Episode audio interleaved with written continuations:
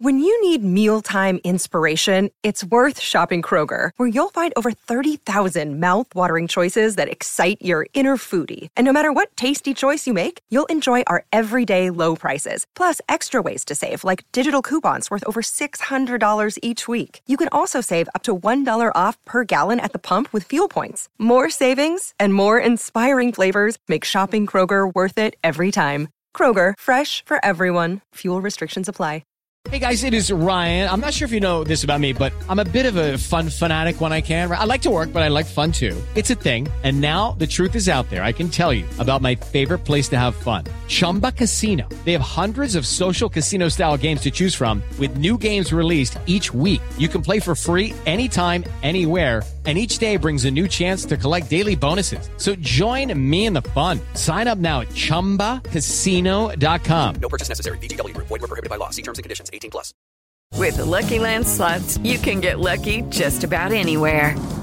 This is your captain speaking. We've got clear runway and the weather's fine, but we're just going to circle up here a while and get lucky. No, nothing like that. It's just these cash prizes add up quick. So I suggest you sit back, keep your tray table upright, and start getting lucky. Play for free at LuckyLandSlots.com. Are you feeling lucky? No purchase necessary. Void where prohibited by law. 18 plus terms and conditions apply. See website for details. Hey guys, it is Ryan. I'm not sure if you know this about me, but I'm a bit of a fun fanatic when I can. I like to work, but I like fun too. It's a thing. And now the truth is out there. I can tell you about my favorite place to have fun. Chumba Casino. They have hundreds of social casino style games to choose from with new games released each week. You can play for free anytime, anywhere. And each day brings a new chance to collect daily bonuses. So join me in the fun. Sign up now at ChumbaCasino.com. No purchase necessary. VGW Group. Void where prohibited by law. See terms and conditions. 18 plus. Dressed in all black, like the Omen. Feels appropriate. I know for you eternal optimists out there, you're going to say, Craig, it's only been 2 weeks. You're doing too much. And to that I say, you might want to leave. If you tuned in to IG50I, you know what it is with me, man. You don't come here for sack massages or taint tickles. You're getting that real. So here's your disclaimer. Exit now. I can't be held liable for what happens next. All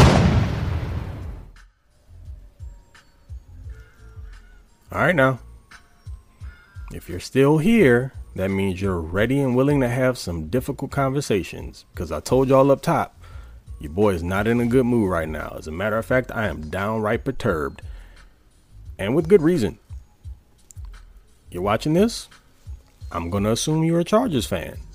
And if that is the case, you know exactly how I feel. Year in and year out, you watch this team, you get excited about it, you look at all the talent, only to have them roll into the year, at some point, dig themselves into a hole and have to watch them attempt to claw their way out of it the rest of the year. Ultimately, more often than not, finding themselves falling just short because they don't actually control their destiny, or they get to the point to where they just have to win one more game to make it happen and they don't get it done. And y'all know how it goes. New and inventive ways to break your heart. But realistically, it just kind of feels like it's always going to be the same old Ricky Bobby lied.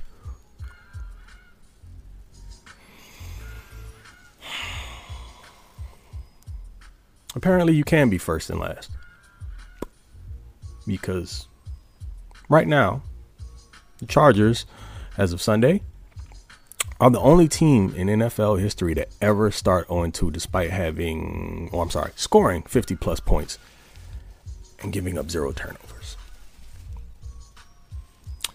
We've all been lied to.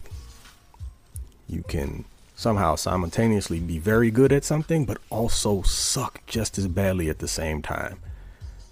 Wouldn't necessarily call that a balance. It's just rather disheartening. Let me jump into number one. Blood in the water. You're in trouble, Brandon. And although I don't foresee Staley being fired, if they for some reason roll into Minnesota and lose this weekend, I mean, can't be sure of that, but if we're just basing it off of Charger history and the way that they go about hiring and firing their coaches, this isn't really their thing. I don't know, man. I don't know what else to say at this point. We can rehash this every week, but the truth, it still stands. Defensive coach that can't seem to get his defense together. And by the way, people, just telling you straight up, I'm not looking at Kellen Moore the same way that I'm looking at Brandon Staley. Did the offense have opportunities to win that game? Yeah. Was some of it due to, or some of the reason why they lost, did it fall upon questionable play calling on the offensive side of the ball at times? Yep. Did it fall on Justin Herbert not making plays? Absolutely. But y'all know what I'm getting at here.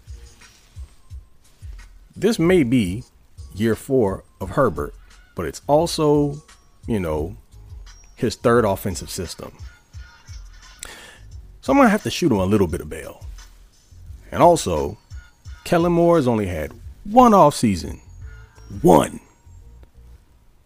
to try to implement this offense. Brandon Staley has now had 4 off seasons try to make it work. And I don't care what anyone says. If you score 24 points on the Tennessee Titans as they're currently constructed, you should win that game. If you score 36 points in any NFL game, you should probably win that game, especially when you win the turnover battle 2-0. I'm not going back 2 weeks ago. Let's just focus on this one. Brandon, my man, I don't know. Maybe let Ainsley take the reins. See how it goes. Because clearly there's a disconnect between what you're cooking and what the defense is smelling. It ain't happening, my man. Ultimately, we should all take a step back and keep this in mind as well. What's the alternative? You want to fire him and go with Kellen Moore? Let me ask you a question. Does Kellen Moore really look like a head coach to you from what you've seen from him? Does he give you run through a wall for this dude vibes?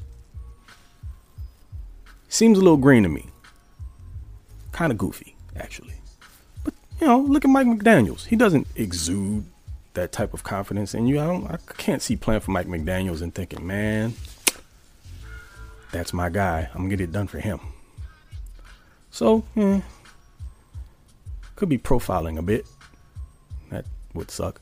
But still, I don't know. And then this is just another voice that the team's going to have to get behind and adjust to. And is this going to be a long-term answer? Because herein lies the problem. As much as people claim the Chargers to be cheap, they're looking at it the wrong way. See, they're not player cheap. They're coach cheap. And to assign Moore the head coaching gig would fall right in line with that. Another inexperienced HC. And you're probably putting yourself on another cycle of a 4-year project that doesn't really pan out. It'll have its highs, its lows, but it ultimately doesn't get you where you should be looking to be. I'm over it. And I'm over this topic, so we're going to move on. Shoot, number 2 ain't going to be that much better because I need answers with regard to what's going on with Isaiah Spiller. I've already said this before, right? Actually brought it up on After Hours. I need to know who this man, whose girlfriend or wife, allegedly, he may have sent the eggplant emoji to. Something's going on here. And nobody seems to be asking. You know what? I'm actually a little appalled. Hey, beat writers, everybody. I respect you guys for what you do. I understand it's your job. You have to find new and inventive ways to stay relevant. And, you know, but instead of asking questions about if the Jacksonville game is still affecting the team this year or what the mood is for the team after a loss, how about dig a little bit deeper? Because that stuff feels a bit lazy. And I'll tell you what else. I've been sent clips of, you know, people out there, folks that cover the team, respectfully saying this, but you came here for the real, right? So this is what I'm going to give you, that seem to be backing up these questions. And a lot of it to me seems like it's relationship based. That's your dog. You're going to ride with him. You know, does you solid, maybe shoots you some information, whatever it may be. Some of these questions are crazy, man. Seriously. Why would you ask a coach that just came out of his second loss in a row this season in a tight game, something that had to do with last year? What sort of reaction did you think you were going to get from that? What were you hoping to elicit from him other than rage? Because we saw a side of Brandon Staley that, well, let me speak for myself, I haven't personally ever seen. But I digress. Back to my point about Isaiah Spiller. Maybe ask a question about that.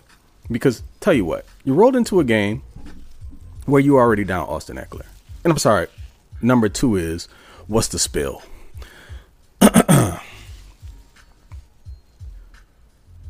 You're going to a contest where you're down your number one running back. Austin Ekeler's out with the ankle injury. So we knew Joshua Kelly was going to get the lion's share of the snaps. Just based off of last week, I know a lot of people felt confident about that. But see, my question is, do you really want Isaiah Spiller handling the load as your RB1? In a split back situation, I can deal with that. But asking him to go out there and be a part of your offense full time, taking the majority of the snaps, is going to limit you a bit. Because you can't count on him to do what Ekeler does in the receiving game out of the backfield. And though he did show himself to be a much better runner, exhibiting better vision last week, I still need to see that consistently before I can actually feel like I can depend on that.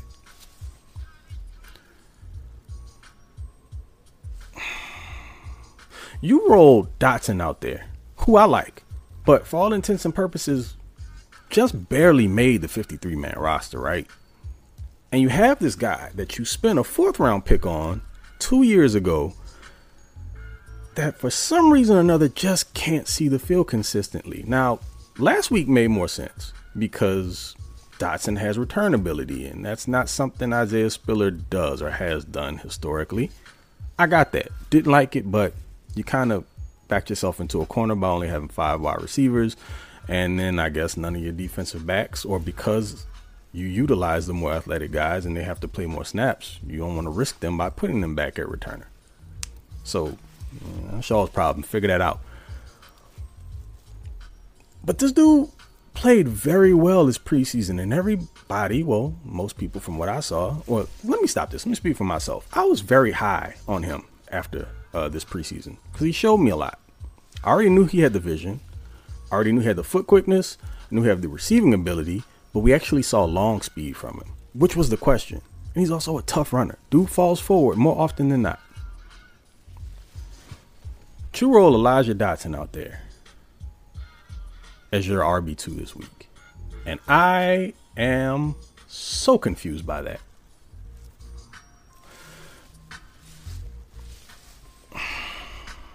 I just want to understand what's going on. I'm looking for answers. Bro, check this out. So if anybody wants to know anything about me personally, I am a digital operations manager. I always have to look for answers, and I'm solutions oriented.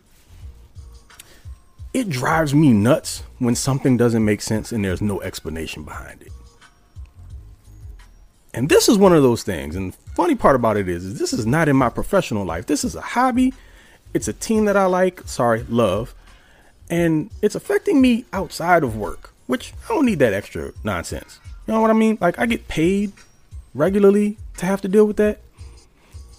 In my leisure, I would much rather not have to ask questions that I can't get answers to because I'm further away from this situation, so it makes a whole lot less sense. But again, I am rambling on. I am now done with this topic. Let's move along. All right, so if you guys know anything about me, you've been around long enough. One of my quirks is that I can be a little overly analytical. It helps me every day in my 9 to 5, you know, the gig. Works well there.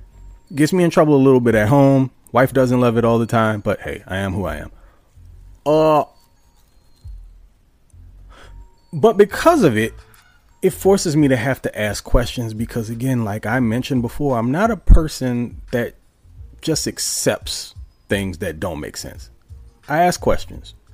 I do some digging, and I try to find answers on my own, because just not knowing, specifically when things make absolutely no sense to me at all, drives me nuts. I got to figure something out. And in this instance, I'm speaking about the whole Quentin Johnston situation. And by the way, this is number 3. I'm going to call this one the QJ Quandary.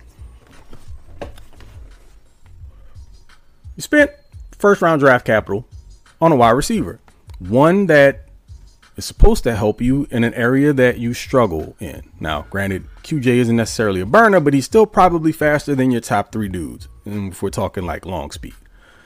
But he's definitely faster or twitchier in short areas. He's got really good footwork, and we see what he can do after the catch. That's his strong suit. So if he's not going to beat guys down the field per se, not everybody in a foot race, but he can at least get you something short and make something big out of it. Oh, yo, that sounded kind of crazy. Pause. Then why don't you want to work him into the offense? Now, rewind this a bit, because what we've heard is that they're helping him grow into his role within the offense. I get it. Rookie wide receiver, maybe it's taking him a little while to adjust. Totally understand. But you know, the real issue there is that there are dudes who were drafted in the first round that play wide receiver for their respective squads that are also asked to do more right now. And they are key contributors for their squads. What does that say about Johnston? I don't know. But I will say this. If the goal is to slow play him into the offense, you want to gradually work him in and you don't want to rush him. How does his counterpart, who was drafted in the 4th round, by you as well, whose primary his primary role is to be a return man, get more snaps than him, particularly last week? I mean, QJ had 10, and the person that I'm alluding to, Derius Davis, had 11. And it's not just that. It's the fact that you had him in a high leverage situation, and you put him in a scenario where the defense was probably keying on him because you aligned him in an unnatural position. He was playing tailback. You pitched him the ball and he was able to convert. I actually love the play call. Creativity is dope.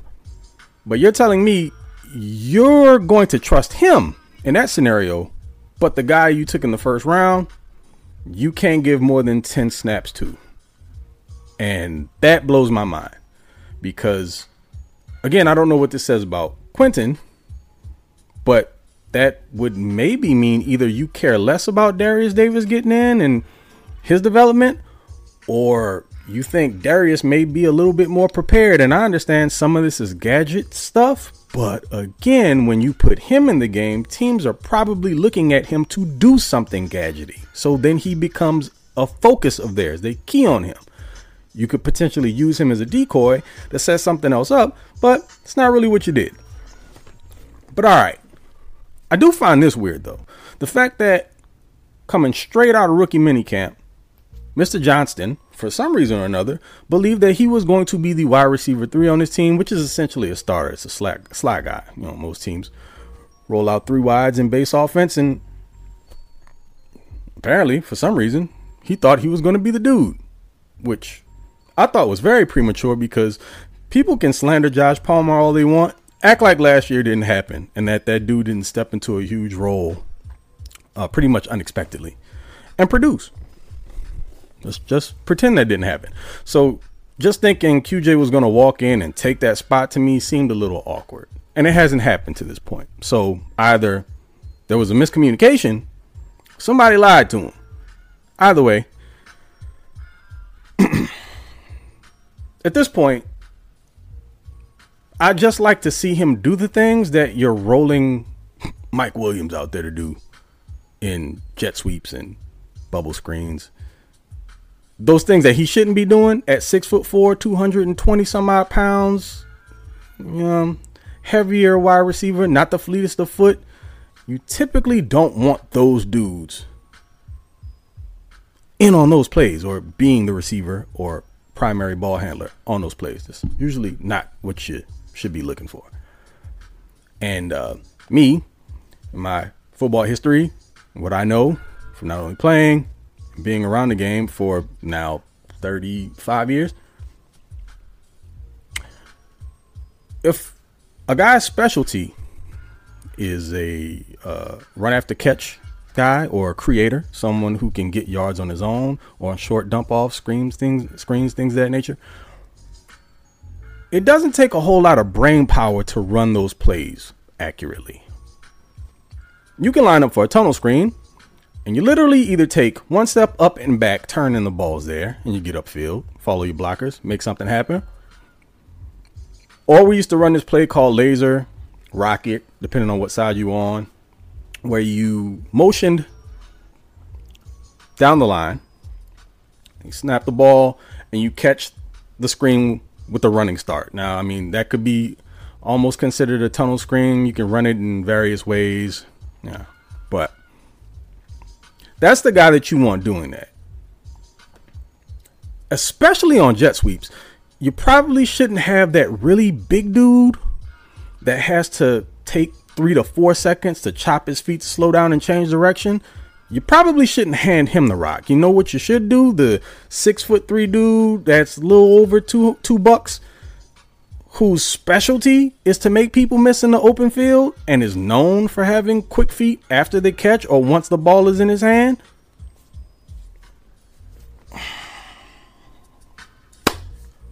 I just need to understand the logic. I mean, I guess maybe they're thinking, oh, they'll never expect us to hand this ball to Mike Williams, except for the fact that you've literally done that like 3 years in a row. You're not catching anybody off guard. I'm sorry. Don't mean to break your heart. Hate to be the bearer of bad news. But there are better ways to go about this. And you have at least 2 players on your roster that are much more equipped to take on that role. Oh, God, make it stop.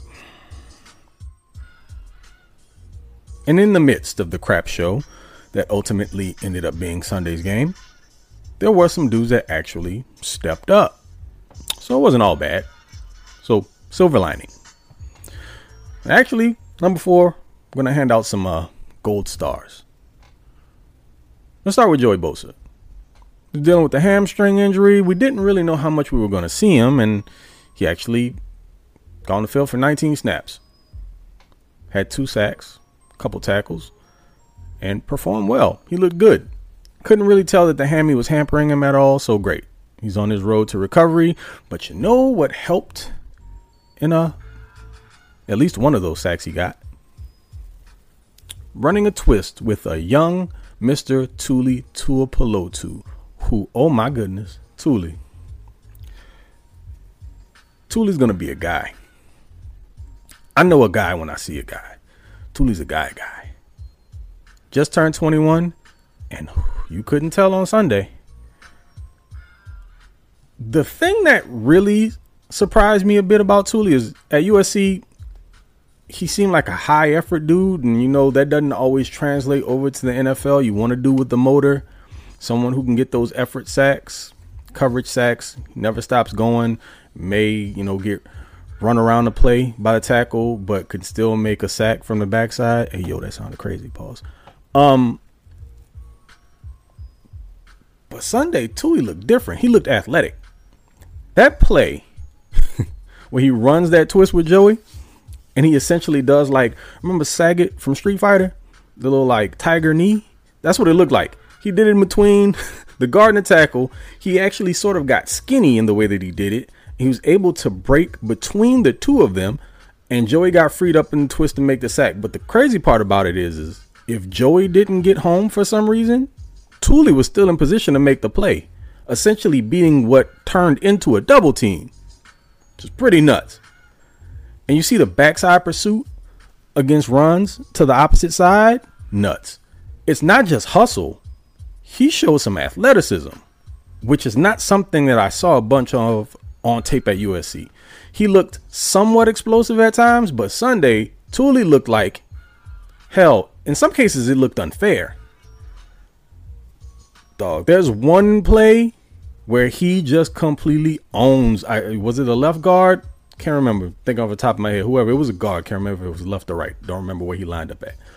We talk about, like, he extended his arm, long arm, the piss out of this dude and walked him into the backfield. Pretty sure he, like, just, if he didn't push him over, he at least, like, got him up out of the club.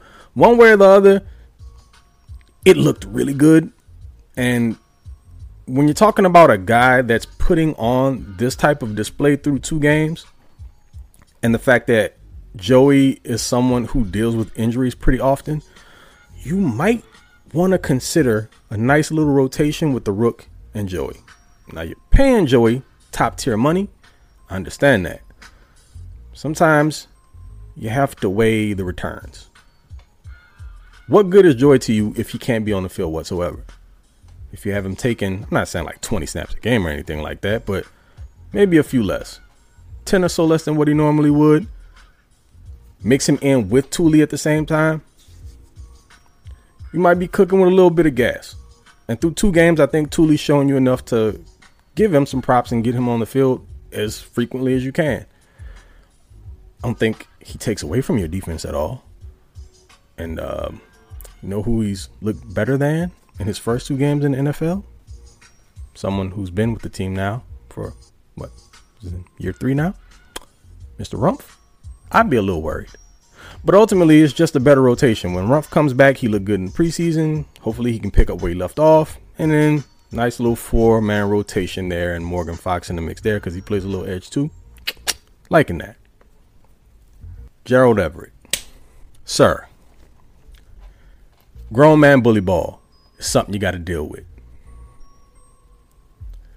This should come as no surprise. Everett is a freaking maniac after the catch. Dude runs like he is on bath salts. I adore it.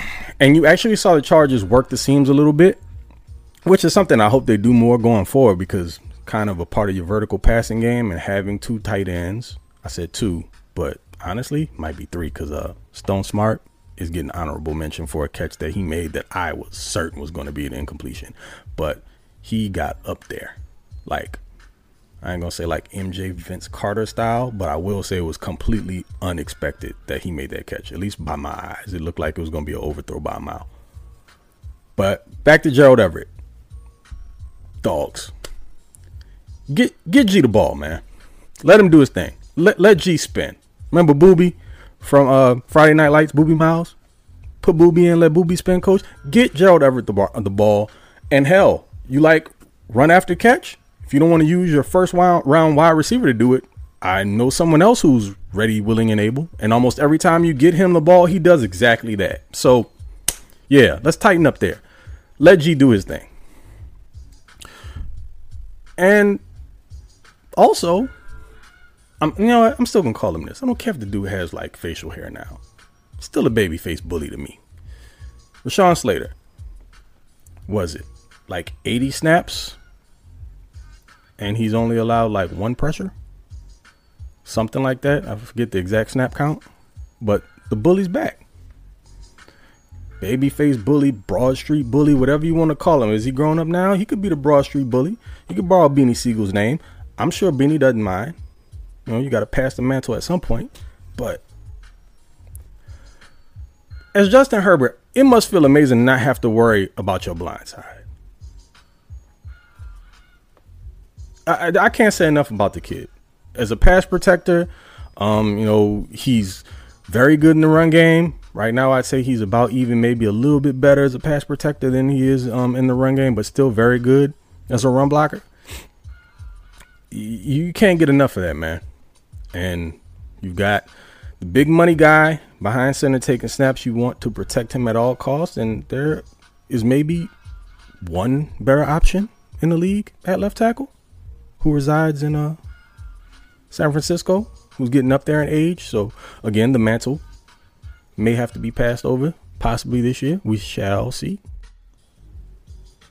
It would be fair to say that your boy has been on one this episode. It's an accurate assessment. But wasn't I warranted? I would say hell yeah. But with that being said, I'm not even going to do Guess That Gangster this week, because I have no interest in heaping that type of expectation on any one player. Everybody needs to step their game up this weekend against the Vikings. What I will do, though, is give you another mini 5-piece within number 5. So technically this would be 9, not 10. But y'all get the point. These are some things I would like to see. Now, in no way, shape, or form do I expect all of this to happen. But give me a combination of some of it. Like 2 to 3. Make me feel good about it. Please, Chargers. I'm begging. Please, come on. Just give me something to work with. First up, a heavy dose of the run game. And that's with or without Austin Ekeler. And apparently it's going to be without him from what I'm seeing right now. Unless something changes. But it's pretty much inconsequential. Regardless, they need to run the rock and have it be inclusive of Isaiah Spiller. Because the Vikings are actually a bottom 5 defensive unit against the run through 2 games. So as much as we all want to see Justin wing it around the yard, use the run to set it up. It's just good game planning. And being that we now have a capable offensive coordinator in Kellen Moore, I'm sure that to a degree, he's going to utilize this strategy. Next up, how about a freaky front four? Hey, yo, I know that sounded crazy, but go with me here. We need some interior pressure on Kirk Cousins. Been through this a million times. A quarterback's worst nightmare is pressure in his face, especially if he's immobile. You have a perfect opportunity to do a little bit of what you did last week, running some twists and stunts with Bosa, Tuli, whomever, get Mac involved. I'm not sure what Chris Rump's status is right now, but even if he isn't available, you still got the Hogs to make it happen, because what you can't do is expect to get it done with your front four just literally blowing people up off of the line of scrimmage and beating their man one-on-one. It's not really their forte, at least in the interior, should I say. I'm not trusting Sebastian Joseph-Day and Austin Johnson to be game wreckers in that way. So you're going to have to manufacture that pressure. You can make it a very long day for Kirk Cousins, and Kirk is one of those guys that he gets happy feet once he's been hit a couple times, and then you go from seeing the good Kirk that he can be for stretches to like, why is this dude a starting quarterback in the league, Kirk? We need the latter as much as possible. Next up, I need at least 15 snaps for Quentin Johnston. Like, or bust. Because at this point, I know you're wanting to work him into it, but look, you got to start taking the wrapper off of the dude at some point. Scheme him up some plays to get the ball in his hands in the short area of the field and let him go to work, but also let him get out there to get the game experience and maybe utilize him as a decoy to get some other guys open. I feel like I've said this a million and one times, but let's just notch another one on there. Hopefully it works out. Next up,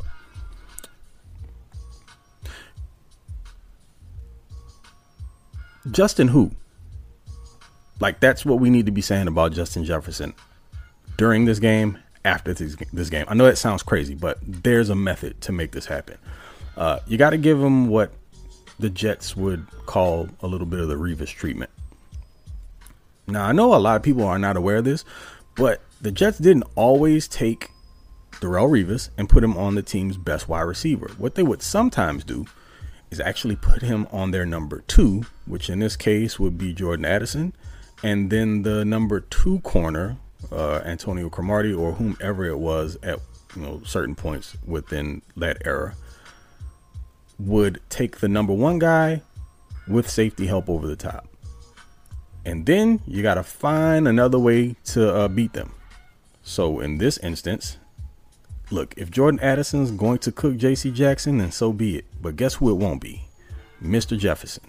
And if you can find a way to at least contain him, then the odds of your winning this game probably go up exponentially, I would guess. But at the end of the day, he won't be the one who does it. He's not going to beat me. And number 5, yo, just win, man. I don't care how you get it done. It honestly doesn't matter to me. It can be a close game, which I would hate, but both of these teams, well, Vikings, they kind of alternate years with this. But at times, they can be allergic to winning close games. So as opposed to making it difficult on ourselves and having to go through heart palpitations again, it'd be nice for the Chargers to win by more than a score. You know, if it's a 9-10 point game, perfect. I'm not going to be picky, though. Just win the game. Even if it's by a point, I don't care. We need to have something to believe in, because right now it is shaky, baby. And nobody wants to be a part of the pity party that's coming to follow that full week leading up into a game against the Raiders, which I will be attending, by the way, just so you guys know. But we can talk about that next week. All I'm asking for is a W. Just one win. Please, just one win, man.